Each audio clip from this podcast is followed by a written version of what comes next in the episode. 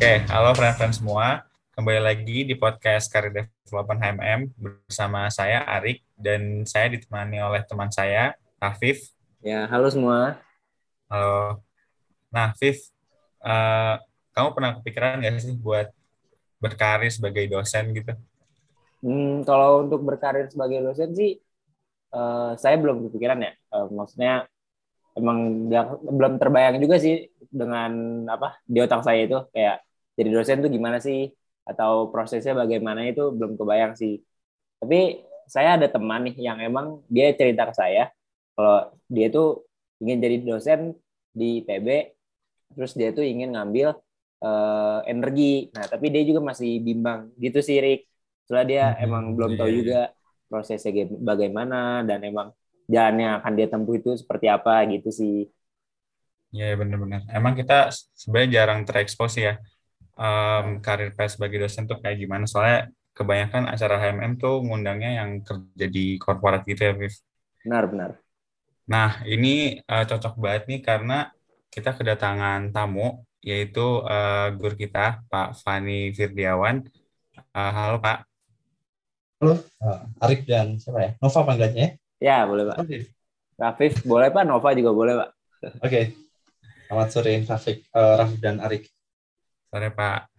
Um, mungkin Bapak bisa perkenalan diri dulu Pak, mulai dari latar belakang uh, studi Bapak, terus uh, Bapak sekarang uh, sebagai dosen dan uh, menekuni bidang apa di Teknik Mesin ITB. Oke, terima kasih ya Arik dan Rafiq. Pertama-tama saya ucapkan terima kasih sudah mengundang saya. Mungkin sebenarnya kalau dari saya sendiri kan saya masih baru berapa tahun ya di jadi dosen yang masih muda lah masih mungkin belum terlalu tahu seluk beluk yang mendalam tapi mungkin saya bisa lah mungkin share dengan uh, adik-adik sekalian lah ya, teman-teman sekalian dari HMM. Uh, perkenalkan saya Fani Firdiawan, mungkin banyak yang belum pernah kenal dengan saya juga ya, mungkin belum pernah ketemu dengan saya, karena memang saya baru pulang di tahun 2021 ini di bulan April. Saya dulu uh, masuk ke ITB tahun 2006 ya, berarti saya tahun 2006. Dulu masih belum fakultas ya waktu itu, uh, jadi kita langsung masuk ke jurusan teknik mesin. Kemudian alhamdulillah dulu saya lulus cukup ya cukup tepat waktu lah ya. di tahun 2010 saya lulus uh, Oktober 2010 saya lulus uh, S1 teknik mesin kemudian di tahun 2011 saya juga lulus S2 teknik mesin jadi dulu ada kesempatan fast track mungkin ada yang pernah dengar ya hmm, ya. Uh, Arik atau Rafif ya, ya. fast track satu tahun kita dapat gelar master kemudian tahun 2011 saya jadi asisten akademik di FTMD uh, selama sekitar Eh, satu tahun mungkin ya. satu tahun kemudian tahun sampai tahun 2012 ada lowongan PNS di ITB dan saya mendaftar ke situ dan diterima. Uh, alhamdulillah juga diterima. Jadi tahun 2012 itu 2012 akhir ya 13 Desember atau Januari 2013 kemudian uh, tahun 2014 saya berkesempatan melanjutkan studi saya studi S3 ya, uh, ke Imperial College London mungkin. Pernah dengar juga di London ya uh, selam untuk S3 di tahun 2014 bulan September. Di sana saya menempuh pendidikan selama 4 tahun, 2018 lulus, dan setelah itu saya coba uh, melakukan, melanjutkan sedikit ya, penelitian saya jadi postdoc dari tahun 2018 hingga 2018 akhir ya, hingga 2021 Februari uh, April. Ya, saya juga sempat satu tahun saya uh, ikut terlibat juga di startup company di sana. Hmm. Jadi mungkin itu kali ya.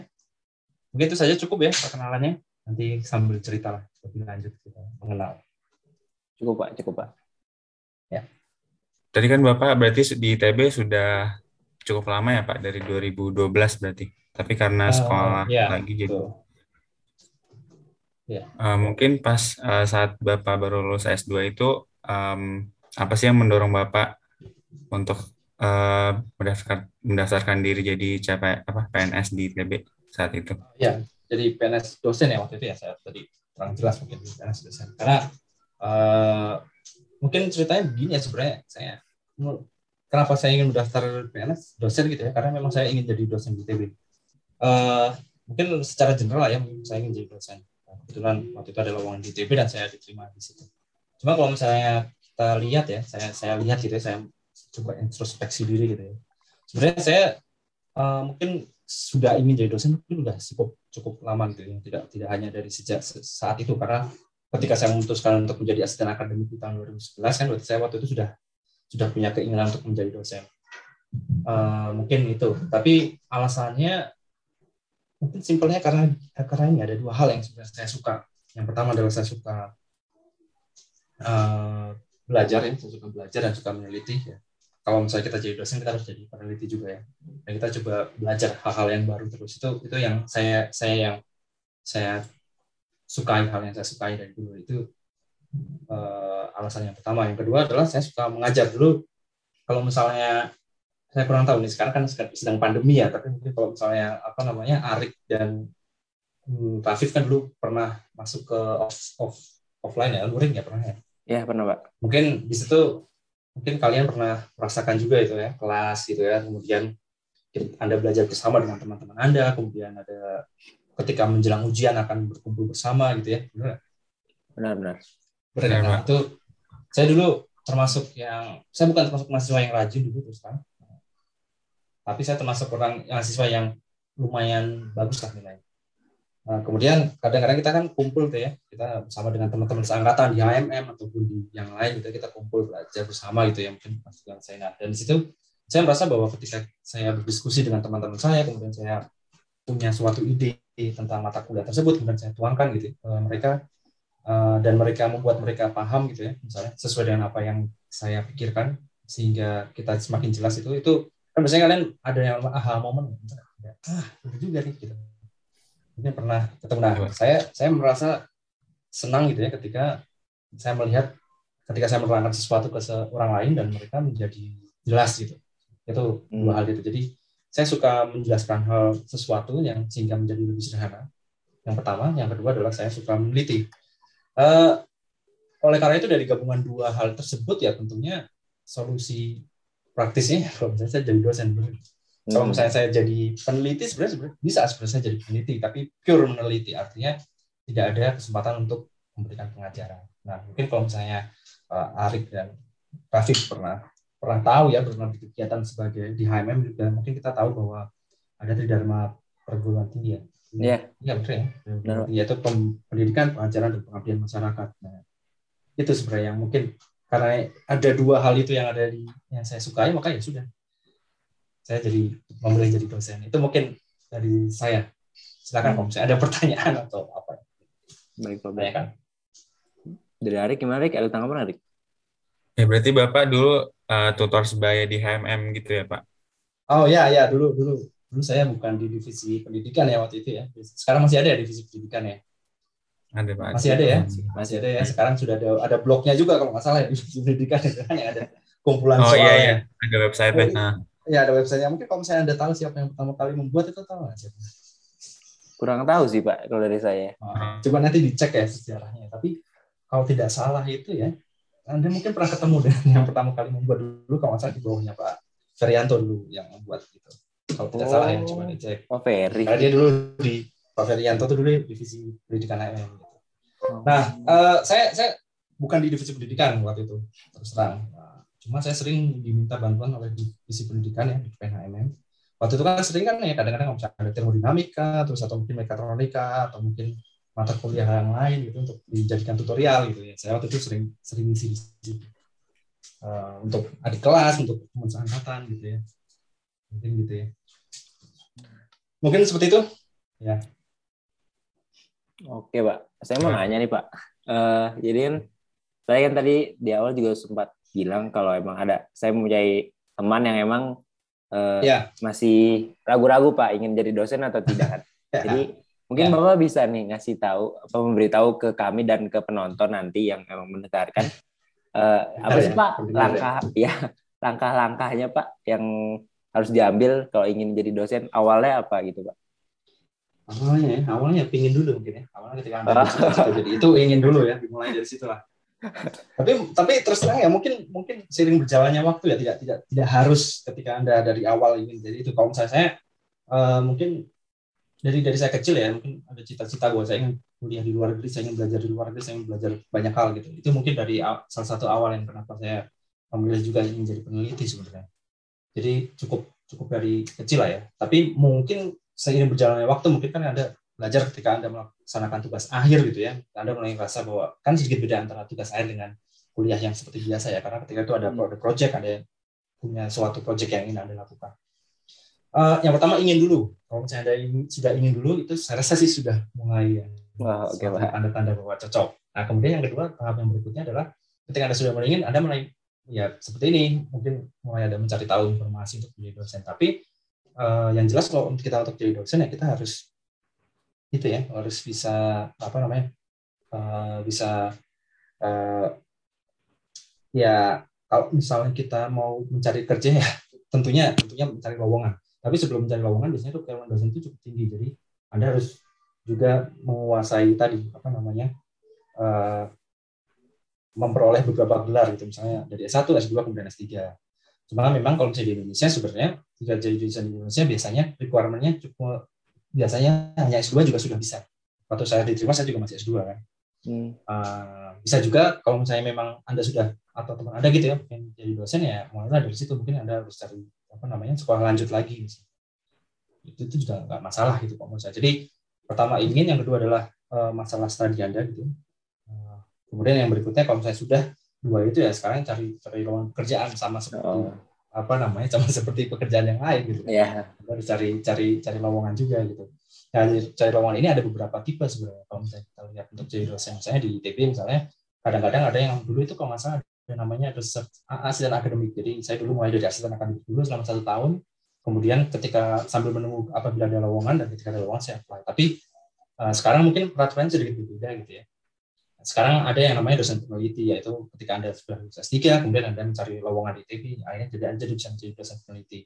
Dan nanti mungkin apabila ada kesempatan dibuka yang eh, lowongan untuk jadi dosen ya silakan apply di situ. Tapi kalau menurut saya memang ya stepnya begitu ya. Anda ya sekolah kemudian eh, memperoleh eh, gelar tertentu, kemudian apabila ada lowongan silakan apply saja gitu. Itu mungkin dari saya. Oh, Ya Pak. seperti inilah ya, seperti kalau Anda mau bekerja di uh, perusahaan swasta misalnya ya sama mungkin Anda harus lulus satu dulu karena ada syarat itu. Kemudian apabila ada lowongan silakan di apply saja. Hmm, oke, Pak. itu. Siap, Pak. Ini menjawab sekali sih, Pak. Terstruktur Ya. juga, Pak. Oke, mantap. Makasih, Pak. Oke, Ya, lanjut, Dik. sama-sama. Oke Pak, Eh, berikutnya saya pengen nanya nih Pak, kalau dari Pak Fani sendiri ada sosok role model dosen yang apa ya menginspirasi Bapak sehingga eh, memutuskan menjadi dosen juga atau eh, gimana Pak? Eh, kalau dari saya ya sebenarnya enggak ya karena tadi saya saya saya sedikit berbeda mungkin ya. Mungkin masing-masing masing-masing orang kan berbeda ketika ketika anda misalnya ya apa siapa Arik atau mungkin Rafif ketika anda masuk ke S1 ITB gitu mungkin anda dari awal udah ingin punya cita-cita. Misalnya oh saya pengen kerja sebagai ini saya ingin membuka startup jadi eh, terus terang kalau misalnya dari saya kenapa saya jadi dosen sebenarnya ya tadi karena saya dari awal sudah suka dua hal tadi gitu. Jadi terus terang tidak ada suatu role model yang membuat saya ingin jadi dosen.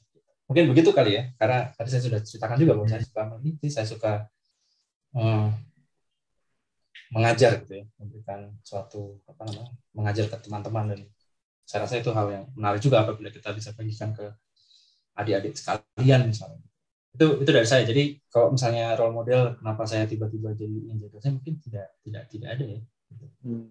karena ya dari dari awal sudah ingin gitu Baik Pak. itu mungkin Oke, Pak. Ini saya mau nanya lagi, Pak. Saya sedikit penasaran sih, Pak. Kenapa Ya. memilih jadi dosen ITB, Pak?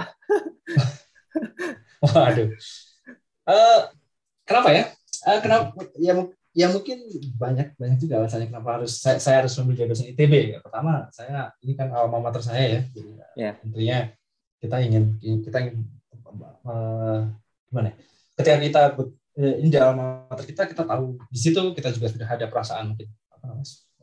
mungkin apa ya, cinta alma mater mungkin Hmm. kata itu terlalu kuat ya tapi intinya ya kita kita senang dengan alma mater kita lah jadi ya saya pengen jadi dosen ITB Eh, itu yang pertama mungkin yang kedua adalah ya ITB mau tidak mau harus kita akui bahwa salah satu universitas terbaik di Indonesia ya. Jadi ya saya Iya. juga ingin apply di situ gitu. Itu itu alasan saya sih.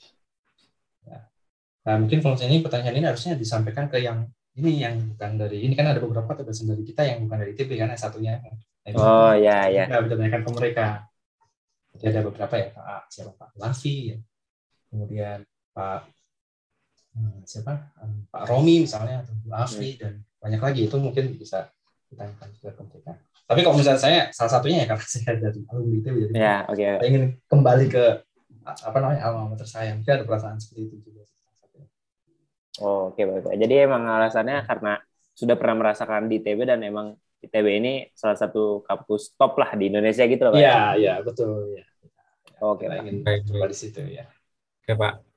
Em, saya pengen nanya eh, apa pengalaman Bapak sehari-hari nih Pak. Suka duka Hmm. menjadi dosen tuh eh, gimana Pak sehari-hari? Eh, suka duka ya. Nah, Sukanya sih saya, saya banyak sukanya mungkin ya karena saya, saya suka ngajar itu tadi dan saya suka apa namanya meneliti ya. Jadi saya banyak sukanya. Kalau misalnya dukanya mungkin mungkin ah, gimana saya ngomongnya nggak sulit juga nih. Eh, ini re- realistis saja mungkin ya bahwa eh, ketika kita menjadi dosen kan saya saya sampaikan tadi ya bahwa kita apa namanya eh, kita eh, mulainya agak terlambat ketika anda anda lihat lah ya misalnya saya menjadi jadi dosen gitu ya. Saya sekolah paling enggak hmm, lima satu empat sembilan tahun nih sembilan tahun saya sekolah gitu. Nah, bayangkan kalau misalnya sekarang kalau misalnya ketik jadi karena itu kita mulainya terlambat. Jadi eh, pada saat saya umur misalnya 30 gitu ya saya baru memulai karir saya sebenarnya. Itu mungkin salah satu dukanya Eh, bayangkan kalau misalnya teman teman saya gitu ya mungkin ada yang yang lulusnya enam tahun misalnya dari tahun 2006 sampai 2012 gitu. Dia sudah berkarir 8 tahun 9 tahun gitu kan. Nah di situ mungkin ada sedikit ada perasaan aduh mana ya insecure atau bagaimana gitu? Ah, iya. karena kita kan melihat ya eh, bahwa waduh kenapa saya baru mulai ini? Saya belum punya apa namanya belum belum punya keahlian apa apa rasanya jadinya begitu jadi jadi jadi eh, terbayang lah mungkin ya perasaannya ketika ketika anda bekerja di suatu tempat selama 9 tahun atau mungkin anda bekerja di bidang anda yang anda geluti ya tidak harus di satu tempat karena mungkin anda pindah pekerjaan di satu karena satu dan lain hal. Itu kan anda jadi punya expertise di situ ya. Sementara ketika saya baru masuk ke kampus lagi gitu kembali ini saya rasanya baru waduh saya baru memulai lagi dari nol. Saya rasanya cukup waduh jangan-jangan ketinggalan jauh nih dari teman-teman.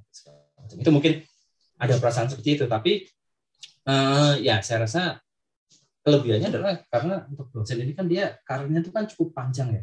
Jadi kalau misalnya anda lihat bahwa dosen itu pensiun di umur 65 kalau misalnya anda profesor sekarang pensiunnya di umur 70 sementara kalau misalnya anda di eh, perusahaan swasta kan di 55 56 mungkin. Jadi ada sekitar 9 tahun eh, perbedaan di situ. Nah itu mungkin menurut saya ya jadinya memang ketika kita mulainya terlambat tidak masalah karena kita di ujungnya pun virusnya lebih jauh. Mungkin itu ya untuk dukanya ya Nah, suka dukanya kalau misalnya itu. Ya Jadi, begitulah oh, ya. sama sama kalau menghadapi mahasiswa gimana ya duka nggak ya saya? Mahasiswa. Jangan masuk duka juga nih. Itu duka sih, Pak. enggak lah ya kan ya mahasiswa kadang-kadang unik memang. Ya, cukup cukup menarik lah ketika kita berhadapan dengan mahasiswa. Nah, mungkin oh ya tambahan mungkin perkenalan mungkin. Kalau mungkin ada yang belum tahu saya juga kebetulan jadi pembimbing kemahasiswaan untuk HMM ITB untuk saat, saat ini ya Hmm.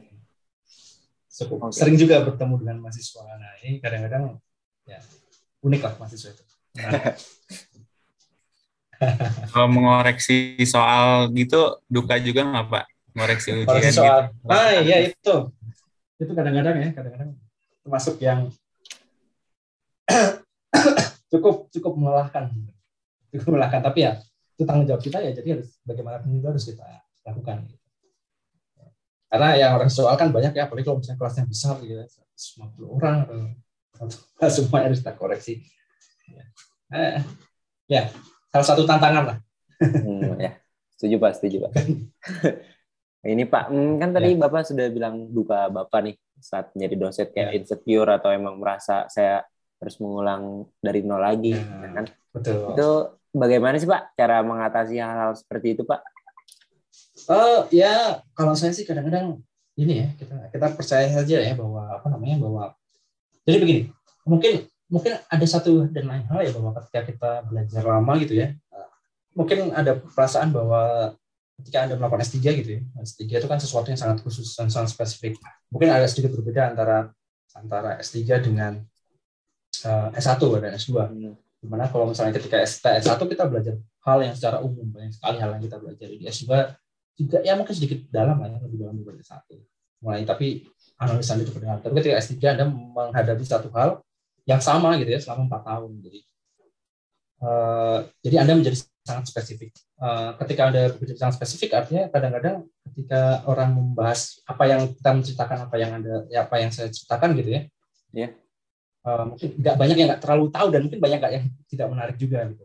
Tapi uh, saya rasa memang ada hal yang saya tangkap di sini adalah bahwa pengalaman kita ketika kita mau S3 bahwa ketika meskipun kita mulai dari awal tapi kita sudah punya uh, background knowledge yang cukup lumayan lah ya. Uh, yang itu yang mungkin bisa saya bawa-bawa. Oke, okay, tidak masalah saya punya uh, saya terlambat tapi mungkin dengan apa yang sudah saya lakukan saya punya potensi untuk maju lebih cepat. Mungkin seperti itu ya. Tidak hmm, tidak, ya. tidak tidak berarti saya maju lebih cepat bukan, tapi punya potensi artinya bahwa kita ya kita bisa bekerja terus lah. Kita punya pengalaman yang bisa mungkin kita bisa translasi ke yang lain. Meskipun uh, di riset pun yang kita lakukan adalah uh, sangat spesifik. Gitu. gitu. Oke pak, baik pak. Ya, jadi ya begitulah. Uh, kalau menurut bapak, kenapa mahasiswa sekarang um, kalau secara persentase mungkin nggak terlalu banyak gitu pak yang berkeinginan berkarir sebagai dosen. Menurut bapak faktor-faktor apa aja sih yang membuat uh, kondisi seperti itu? Kalau menurut saya sih memang bukan dari mahasiswa sekarang ya, memang dari dulu ya. oh, dari, dari dulu pak ya? Iya. ya maksudnya gini sebagai contoh lah ya mungkin angkatan saya itu yang jadi dosen di ITB ada tiga orang. Iya sorry sorry sorry dosen di mesin ya berarti ada tiga ya. orang. Mungkin anda kenal semua mungkin. Nama saya yang kedua Pak Bintang, yang ketiga Pak Budi Haryadi. Hmm. Nah, ada yang hmm. tahu semua ya? Iya tahu semua. Tahu. Tiga dibagi 150 sekian lah Terus kemudian kita lihat angkatan 2007 yang jadi dosen itu ada Pak Ferianto, ya. kemudian Pak Abdul Hakim, pernah dengar? Tahu ya Pak Abdul Hakim ya? Pernah diajar kan? Ke diajar sih saya tidak pernah sih Pak. Uh. Kemudian satu lagi Pak G ya. Oh, ya.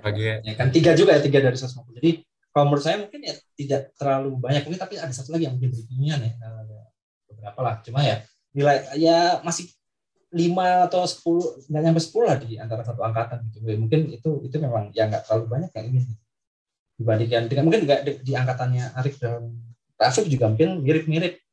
Mungkin satu atau dua atau tiga orang saja yang ingin jadi ya memang memang begitu memang begitu. Apa namanya dinamikanya. Dan memang uh, ya ya seperti tadi yang saya katakan bahwa untuk jadi dosen kan banyak yang tadi ya kalau saya kenapa? Karena saya ada dua hal itu yang saya sukai. Uh, ya mungkin tidak banyak yang menuju ke arah sana menginginkan ke arah sana. Gitu. mungkin begitu. Sama mungkin satu lagi uh, hal yang yang cukup unik mungkin yaitu bahwa uh, ada anggapan bahwa yang bisa jadi dosen itu mungkin yang harus kumulot mungkin ya benar nggak ada anggapan seperti itu mungkin jadi yang harus IP-nya tinggi gitu ya yang, bisa jadi dosen gitu. Benar nggak? Uh, saya sih tidak pernah mendengar Pak ya yang harus ya. cum laude. Cuman mungkin emang itu salah satu persyaratan atau tidak Pak? Ya? Oh bukan. Oh bukan. juga. Bukan oh, juga. Bukan. Jadi jadi harusnya nggak usah khawatir gitu. Mungkin pernah oh. pernah dengar cerita ya Pak Bagus Mulyadi waktu itu pernah juga saya lihat proposal uh, ya. ada gitu ya. Waktu itu dia kan angkatan berapa ya? 2001 ya. Eh, sekarang kan jadi dosen di Nottingham University ya. Nah, tapi kan dia beliau kan juga tidak ketika di satu mesin juga bukan yang tinggi, tapi saya rasa dia sangat sangat bagus gitu ya. Punya sebenarnya yang ya tahu lah karena di ITB itu kan ya dapat jadi wajar gitu. Tapi ternyata dia hebat juga dia hebat sekali kan. Hmm. gitu jadi saya rasa itu jadi tidak harus khawatir kalau saya memang anda suka jadi yang tadi saya sampaikan ya melakukan tridharma perguruan tinggi ingin okay, jadi mahasiswa seumur hidup gitu silakan cerita saya Oke Pak, oke. Uh, kan tadi Bapak sempat mention nih Pak tentang mahasiswa-mahasiswa yang unik Bapak ya. Bapak bilangnya yeah. unik ya. yeah. uh, mungkin akan lebih spesifik kalau saya akan bilang ini uh, kurang sopan Pak atau nakal nih Pak. Kan pasti Bapak pernah uh, kan, Ya, uh, ya ya tahu ya mungkin enggak juga yang saya unik tuh ya unik lah bahwa saya rasa ya, ya maksudnya karakter itu kan berbeda-beda gitu dan ya, ya. ketika kita bertemu dengan orang gitu ya orang baru yang setiap saat ketemu orang baru itu saya rasa kita tahu bahwa mereka semuanya unik. Gitu. Ya. Cuma memang karena mungkin gapnya ya gap antara umur antara mahasiswa dengan Hmm. kadang-kadang cukup jauh gitu ya. Jadi kita ada merasa kayak ternyata unik juga gitu ya sekarang situasinya.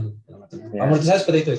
Oke pak. Nggak harus nakal Berbeda, ya. eh, berbeda-beda berarti pak. Setiap generasi juga Ya. emang mempunyai keunikannya sendiri gitu pak ya. Nah, ya betul betul. Nah pak, Sekarang misal kalau ada yang nakal nih pak, bapak tuh gimana sih pak tanggapannya pak? Saya penasaran sih pak. nakalnya gimana dulu nih? Kurang sopan mungkin pak atau memang ya ya apa ya pak? Mungkin perkataannya saat di depan bapak kurang mengenakan di, di telinga seperti itu pak. Oh, gimana ya? Itu jawabannya. Eh, kalau misalnya saya, kan terus terang sering-sering ya, sering biasanya kita kita komunikasi via via email atau mungkin via chat gitu ya. Jadi biasanya tulis, jadi ya tidak masalah kalau saya dari sisi apa namanya komunikasi ya sehari-hari ya mungkin ya saya saya sih kadang-kadang ya mungkin kadang menegur juga mungkin cuma jarang juga sih saya tegur karena beberapa beberapa kali yang saya ketemu dengan saya juga cukup inilah menurut saya cukup sopan kok. Maksudnya Oh. saya belum pernah ketemu yang sampai gitu gitu ya. Saya saya, saya pernah ketemu. gitu. Cuma ya itu tadi. Hmm, oke pak, oke pak. Nah Saya, saya jadi itu belum pernah belum pernah lah. Oh, oke Pak. Siap. Hmm, Ya. Sedikit penasaran nih Pak. Tadi kan Bapak bilang tentang mengemail-email Pak ya antara mahasiswa Ya. dan dosen. Nah, eh, Ya. saya penasaran Pak. Sebenarnya eh, kalau misalnya saya mengirim jawaban gitu Pak, eh, saya kan kan kalau di email itu kan ada pilihannya Pak ya, ingin masukin badannya, maksudnya kayak kata-kata pembukaannya atau tidak seperti itu kan Pak ya di Ya. Gmail itu. Nah, dosen tuh eh, atau Bapak tuh em, lebih apa ya Pak? Lebih menerima yang seperti apa sih Pak atau sama saja Pak? Yang ada kata pembukanya atau yang langsung file saja seperti itu Pak?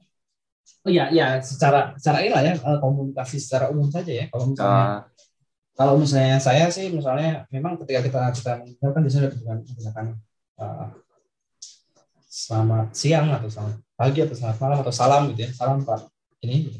Eh, misalnya ada mau perkenalan ya perkenalkan saya gini gini gini Eh, terampil email apa novel yang bapak minta atau bagaimana mungkin seperti itu saja seperti itu. jadi ya wajar saja lah misalnya anda ingin mengirim sesuatu gitu ya. Ya. Eh, kemudian kalau misalnya sudah diskusi sudah pernah ada eh, email gitu ya artinya bahwa kita sudah sudah berkenal sudah kenal gitu ya. Ya sudah salam bapak ini eh, apa kabar atau segala macam ya saya kalau misalnya memang ada sebelumnya berkomunikasi dan cukup akrab gitu ya silakan menanyakan kabar. Tapi kalau misalnya tidak bisa juga langsung bahwa sebagaimana yang kita diskusikan sebelumnya kita eh, sudah membahas tentang hal ini dan bapak meminta file ini maka ini saya tampilkan filenya gitu Um, mungkin begitu sih. Dan email itu menurut saya merupakan suatu bahasa apa namanya metode yang sekarang cukup cukup itu ya cukup cukup resmi ya. Meskipun Ya. kadang-kadang kalau misalnya kalau misalnya apa namanya kita akan kirimkan juga undangan resmi. Nah, itu mungkin si- silahkan juga dipelajari gitu menurut saya bagaimana cara cara mengimail. Karena kok karena kalau misalnya ada menulis WhatsApp ini sedikit berbeda dengan email ya. Iya Pak. WhatsApp kadang-kadang bisa langsung itu seperti akan bisa nembak gitu ya kalau misalnya email itu kan anda selalu berpikir nah itu yang itu yang mungkin bisa dipelajari Oke Pak, siap Pak. Akan menjadi Ya. konsiderasi saya Pak. ya ya silakan silakan ya, ya belajar lah nanti kalau misalnya anda ingin sekolah ke luar negeri misalnya anda akan mengirimkan email ke calon pembimbing anda ya. Kemudian atau misalnya anda ingin menghubungi suatu perusahaan kadang-kadang anda mengirimkan email ke mereka gitu ya. Eh, atau mungkin ketika ada di perusahaan sendiri ketika ada komunikasi biasanya ada emailnya juga gitu ya kita mengirimkan. Ya. itu sesuatu yang cukup inilah cukup cukup. Ya cukup cukup eh, skill yang cukup baik apabila kita punya bagaimana cara mengirim email dan tidak usah khawatir atau ragu-ragu ketika mengirimkan email. Oke Pak. Oke Pak, kita Lagi? lanjut ke pertanyaan berikutnya. Eh, kan kita tahu kalau di teknik mesin itu em, kalau ujian atau PR itu eh, susah-susah dan juga mungkin eh, banyak. Sebenarnya apakah dosen-dosen itu sudah eh, pemikiran matang-matang eh, agar kemampuan mahasiswanya atau Ya. gimana Pak sebenarnya? Saya terus terang saya misalnya untuk masalah soal dan segala macam ini kan saya baru baru baru belajar juga karena ya se- se- anda anda tahu lah ya bahwa saya baru datang ke sini tahun 2021 April ya. Ya. uh, April kemudian ya baru mengajar satu semester ini jadi ya terus terang belum pernah membuat soal yang bagaimana bagaimana ya sudah membuat beberapa kali buat beberapa soal buat kuis dan PR juga cuma memang uh, ketika kita uh, buatkan soal ya ya kita kita pasti mempertimbangkan lah ya, apakah ini terlalu sulit apakah ini terlalu uh, uh, mudah apakah ini terlalu banyak terlalu berat untuk SKS-nya gitu. Harusnya tetap akan selalu dipertimbangkan hal itu. Uh, mungkin salah satu yang menarik mungkin kalau misalnya anda tahu ya bahwa dalam uh, akreditasi kita kan berakreditasi asin ya itu background saya juga masih ada asin dan itu salah satu hal yang sangat penting bagaimana kita memberikan uh, assessment sesuai dengan apa yang kita inginkan. Atau apa yang harusnya masih capai. Dan itu tidak boleh terlalu berlebihan dan tidak boleh terlalu kurang. Jadi harus pas gitulah yang rasanya. Nah, itu itu tentunya kita kita kita pertimbangkan. Dan buktinya biasanya mungkin anda juga pernah tahu bahwa banyak sekali dosen yang mengajar tidak sendirian kan ya ada dosen Ya, benar. Juga pasti ada kesepakatan, diskusi dengan yang lain. Jadi akan ada feedback juga gitu. Bahwa, oh ini kira-kira terlalu sulit, ini terlalu mudah.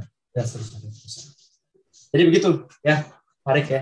Jadi jangan khawatir. Jadi kalau misalnya memang memang harusnya sudah sesuai. Bisa sesuai, Pak.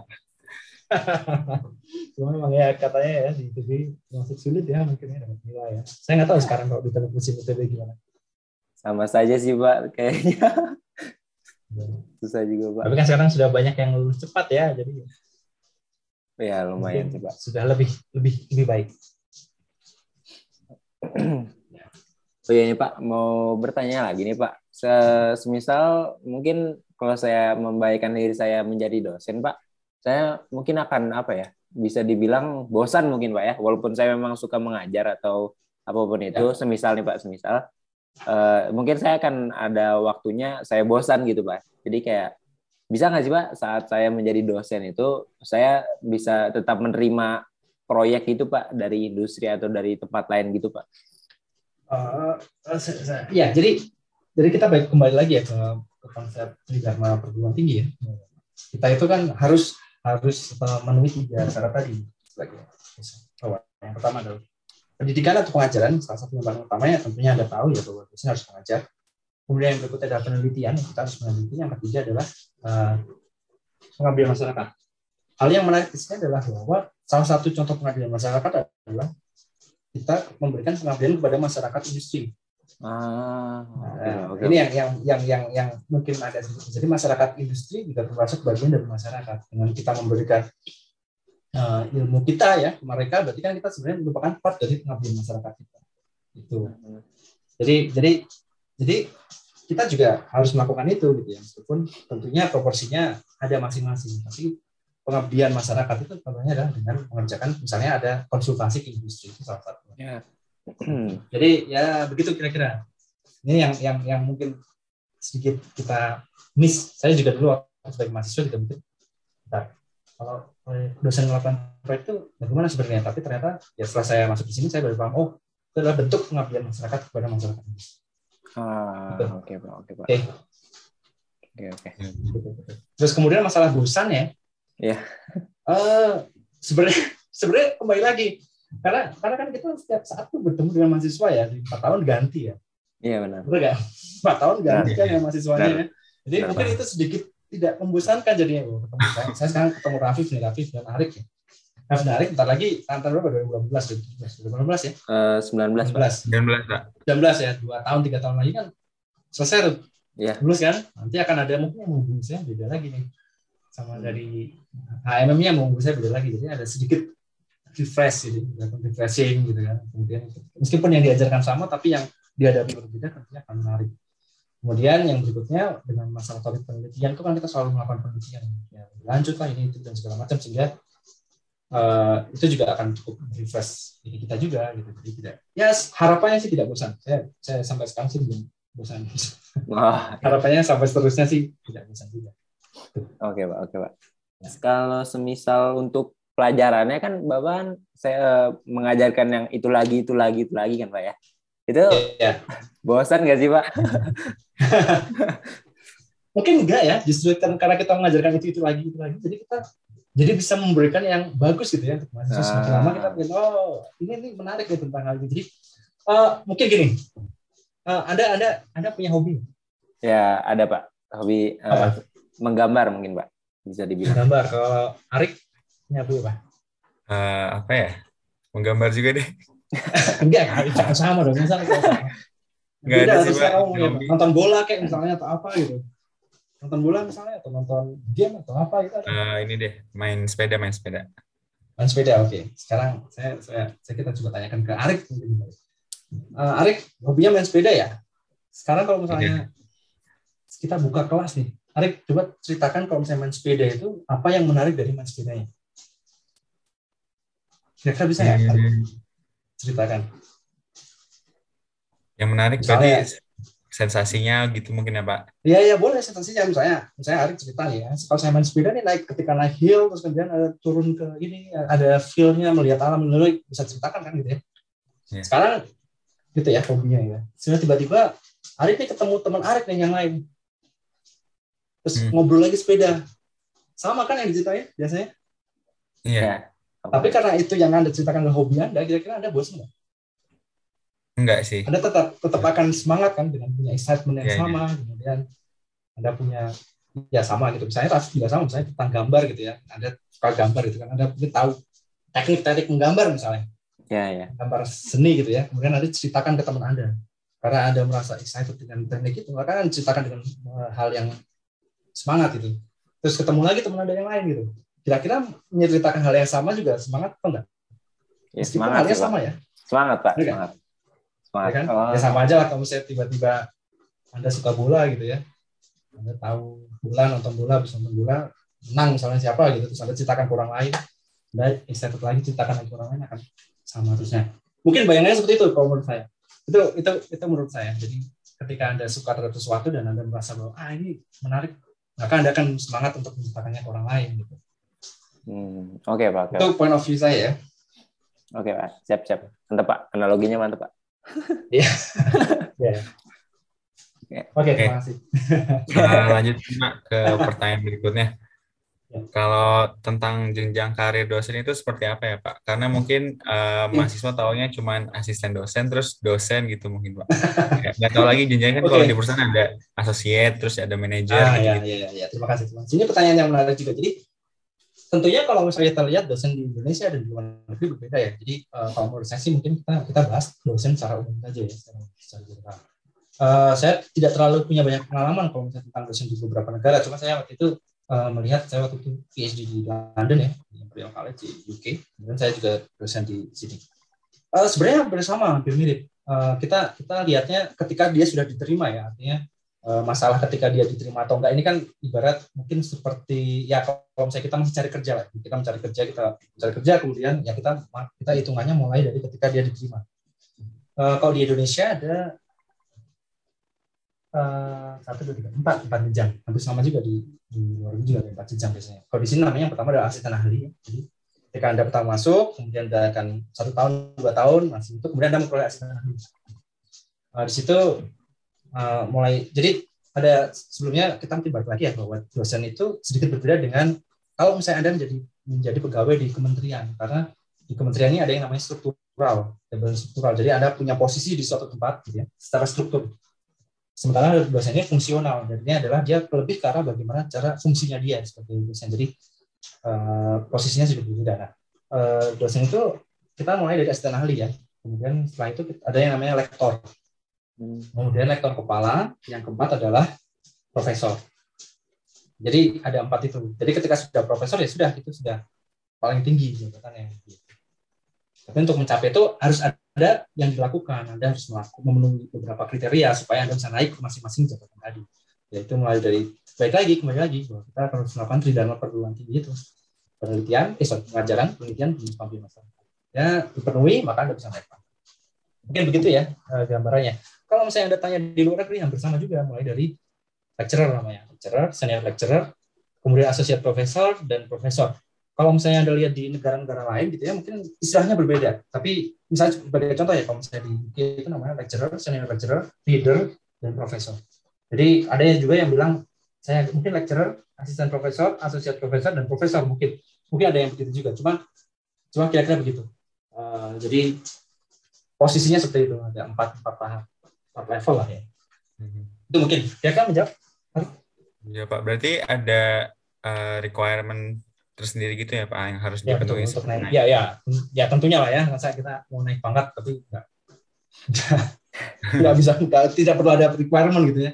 Bahkan kalau misalnya ada main game juga kalau misalnya mau naik level juga harus menuin experience dulu kan ya. Iya benar Pak. bener nggak? Benar, benar, benar. Iya, Pak. ya kan? Oke deh. Oke Pak, nih em, kalau ingin menjadi dosen nih Pak, butuh mempersiapkan skill apa Pak ya dan mental seperti apa Pak gitu Pak. Soalnya Iya, iya, saya iya. dengar cerita Bapak tadi kayaknya lumayan berat juga ya Pak. Jadi, Eh, Bagaimana nih? Waduh, padahal saya rencananya ingin menarik ini ya, kelihatan menarik gitu ya supaya banyak yang ingin jadi dosen. Malah backfire nih.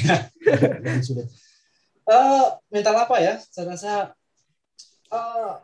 ya memang kalau misalnya kita lihat ya bahwa jadi dosen itu memang sedikit sedikit lebih lama persiapannya karena Anda harus mulai dari S1, S2 dan S3 gitu ya. Setelah S3 pun Anda harus menunjukkan bahwa Anda berprestasi sehingga Anda bisa eh, di-hire ke suatu tempat gitu ya. Eh, mental apa ya? Samalah kalau menurut saya eh, tekun lah yang penting kerja keras, tekun dan jangan mudah menyerah gitu. Eh, saya rasa itu sih. Sekarang ya ya saya dulu saya dulu terus terang saya dulu mungkin pas ketika mahasiswa gitu ya tidak selalu mahasiswa yang rajin sekali gitu ya. bukan bukan mahasiswa yang rajin sekali yang kadang kalau misalnya memang bisa kalau saya dulu konsepnya efisiensi ya kalau kita kerja kan harus efisien tuh jadi ya, dengan usaha seminimal mungkin kalau bisa hasilnya semaksimal mungkin Iya, iya. Ya, tet- tapi memang dan seiring berjalan waktu saya belajar bahwa wah ya memang semuanya itu kadang-kadang memang kita harus kerja keras ya itu jadi kita harus tetap tekun kerja keras ya pantang menyerah. Saya rasa ketika anda tekun ya misalnya anda belajar keras itu tiba-tiba anda belajar banyak gitu ya tiba-tiba anda rasa ah, ini buat apa ya saya belajar? Eh, pastikanlah bahwa yakin yakin saja ya bahwa apa pun yang anda pelajari itu saya kadang berprinsip bahwa kerja keras anda tidak akan pernah mengkhianati anda. Gitu. Apa pun itu saya sering sering kali beberapa hal gitu ya belajar sesuatu tiba-tiba saya belajar keras gitu ya Eh, ini ya untuk untuk melakukan ini adalah penelitian saya belajar keras ini ada satu dua bulan tiga bulan akhirnya saya sadar bahwa ternyata ini tidak bisa dipakai. Gitu. Ya. jadi kita belajar keras dua bulan tiga bulan ternyata nggak tidak bisa dipakai. Terus kemudian ya sudah saya lupakan hal itu gitu ya. Tapi tiba-tiba suatu ketika saya melakukan ketemu bertemu dengan masalah yang baru. Ternyata yang masalah itu bisa di solve dengan yang saya pelajari sebelumnya itu. Jadi kalau saya mempelajari itu jadi saya, saya jadi bisa solve itu. Ya itulah kira-kira. Jadi jangan mudah menyerah ya karena saya rasa sih itu sih yang paling penting tekun lah tekun belajar dengan giat gitu mungkin kira-kira Oh, oke Pak, oke Pak. Oke. sama lah itu itu umum lah general sebenarnya Iya. Sebenarnya general sih Pak. Iya. ya ya kalau misalnya ada ingin ingin sukses di suatu tempat ya, itu saya belum belum dibilang sukses cuma itu yang saya percaya rasanya kok misalnya seperti itu gitu Baik Pak, baik. gitu Oke. Mungkin satu pertanyaan terakhir nih Pak. Eh, Ya. benefit apa sih yang didapatkan menjadi dosen di ITB gitu? Mungkin dari secara materi, koneksi, dan beban kerja. Eh, mungkin dari sisi beban kerja ya sama lah ya kita kan harusnya kerja kalau misalnya dari sisi kerja itu kan memang ya 9 to ya 9 to 5 kalau misalnya misalnya kalau di sini 9 to 5 dari jam 7 sampai jam sekian cuma ya rata-rata ya sama lah seharusnya sama Maksudnya ya 40 jam seminggu gitu kerja kalau koneksi yang saya rasa ini yang saya, saya rasa sangat sangat luar biasa ya di sini. Bahwa kita bertemu dengan orang-orang yang luar biasa juga gitu. Uh, ada juga mungkin ketemu alumni yang senior dengan kita dari kita ya kemudian mereka juga sangat luar biasa dan memberikan insight ke kita. Kemudian mungkin ketemu juga dengan mahasiswa yang uh, luar biasa juga gitu. Ketemu dengan rekan saya juga yang seangkatan atau mungkin berbagai beda Uh, saya saya percaya lah ya bahwa kadang-kadang nah, seiring dengan berjalannya waktu itu kan kadang-kadang kita apa namanya uh, gap umur itu kadang-kadang tidak tidak tidak lama-lama tidak terlihat itu misalnya anda lihat tuh bahwa Oke, sekarang ada 2019, mungkin ada di ospek oleh angkatan 2020 atau 2000, eh, sorry, sorry, 2019 atau 2017. Cuma kan nantinya pada saat nanti Anda lulus, Anda tidak tahu kan ya jenjang karirnya seperti apa. Jangan-jangan Anda jadi bos mereka atau Ya. sebaliknya, gitu kan. Benar, benar. Nah itu itu yang yang saya rasakan bahwa eh, intinya ilmu bisa datang dari mana saja. Bisa dari yang lebih muda, bisa dari yang lebih senior, bisa teman seangkatan dan segala macam. Itu yang saya rasa cukup menarik ya untuk jadi dosen. Terus mungkin satu lagi saya saya tadi belum lupa bilang bahwa satu hal yang yang yang menarik adalah bahwa ketika anda jadi dosen atau guru ya sebenarnya salah guru ya secara general guru mengajar dosen itu salah satu yang bisa anda salurkan adalah bagaimana anda menginspirasi mahasiswa karena kalau misalnya kita lihat anda mau cari apa pun sekarang di YouTube ada ya boleh kan? Benar, benar Pak. YouTube, Semua Google ada, atau apa pun ada ya betul. Tapi satu hal yang mungkin sulit adalah bagaimana anda bisa menginspirasi orang lain. Itu yang salah satu yang salah satu yang perlu gitu. Iya. Gitu. Ya, itulah mungkin kira-kira kalau dari saya tentang tadi ya koneksi dan apa namanya jam kerja ya. ya jam kerja wajar lah. Baik, Pak. Oh ya dan masalah jam kerja eh, dosen ini kan lebih kadang-kadang kita bisa lebih mengatur waktu kita secara lebih bijaksana gitu ya artinya kita lebih punya kebebasan untuk mengatur waktu gitu. Mhm. Oke, ada lagi? Eh, nambah Pak, kalau secara materi bagaimana? Ah, secara materi sih saya rasa oke ya. Oh, oke Pak. Oke Jadi Pak. juga dijawab gitu ya. Gitu. Oke Pak. Oke, jadi eh, sebenarnya pertanyaannya sudah selesai nih Pak. Semua Ya. sudah ditanyakan ke Bapak dan mungkin untuk penutup nih Pak, Bapak bisa memberikan motivasi nih Pak ke teman-teman saya dan mahasiswa-mahasiswa lain mungkin yang mendengarkan ya Pak ya. Dan Ya, ya, ya. memberikan Ya. quotes terbaik Bapak. Course atau apa? Quotes. Eh, quotes dan motivasi Pak. Motivasi ya, apa ya? Motivasi. Ah, sulit juga sih saya bukan motivator soalnya. Iya sih Pak. Ya benar kan ya. Saya eh, kalau dari saya sih intinya adalah bahwa kalau misalnya memang ada yang ingin jadi dosen atau dari peneliti silahkan kejar saja ya. Artinya jangan jangan dengan dengan kondisi yang sekarang ya maksudnya dengan teknologi yang ada saat ini kemudian anda lihat bahwa lingkungan saat ini itu eh, bagaimana gitu ya bahwa sangat-sangat terbuka kesempatan itu gitu. jadi jangan khawatir apabila memang ada yang jadi dosen atau yang jadi peneliti silakan diambil saja kesempatan itu Ah, apalagi sekarang misalnya ada yang kuliah S3 berbagai macam beasiswa sangat terbuka. Kemudian satu lagi mungkin jangan pernah merasa kita itu eh, rendah diri mungkin kata-kata. Rendah diri mungkin ya. Eh, bahwa karena kita dari Indonesia dari negara berkembang kita tidak bisa bersaing dengan negara-negara yang maju di dunia gitu. tidak percayalah kalau misalnya anda gitu ya ketika anda punya kesempatan anda bisa punya pendidikan yang baik anda pasti punya skill yang baik juga gitu itu yang yang saya rasakan. Jadi anda jangan, jangan merasa rendah diri.